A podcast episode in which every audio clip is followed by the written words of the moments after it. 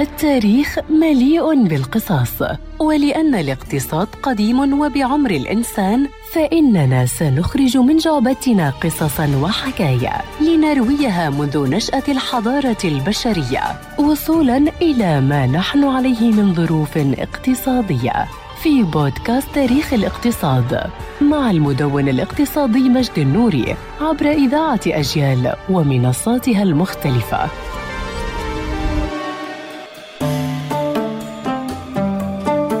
فلنا أن نذكر تاريخ شركات الحواسيب دون التطرق لدرتها ومطور تشغيلها الأبرز وأشهر البوابات للدخول لعالمها؟ ففي الرابع من نيسان عام 1974 قام شابان بإنشاء شركة لتسويق معالجات سميت ببيزك عبر شركة أسمياها مايكروسوفت لتهيمن الشركة على سباق المنافسة على بيسك وليقوم بيل جيتس وشريكه بول آلن بتسويق الشركة باسم مايكروسوفت رسميا عام 1976 ولتصدر أول نظام تشغيل باسم زينكس في عام 1980 لتقوم بتطويره وإعادة تشكيله ليوائم شركة IBM فأنتجت للجهاز ما سمي بالدوس ليطرح الجهاز الجديد بمنظومة مايكروسوفت عام 1981 وهو النظام الذي حمل الشركة لآفاق العالمية خاصة وأن شركات إنتاج الحواسيب بدأت باللجوء لمايكروسوفت نظرا لشعبيتها وسهولة استخدامها وإتاحة اختراقها وهذه هذه السهولة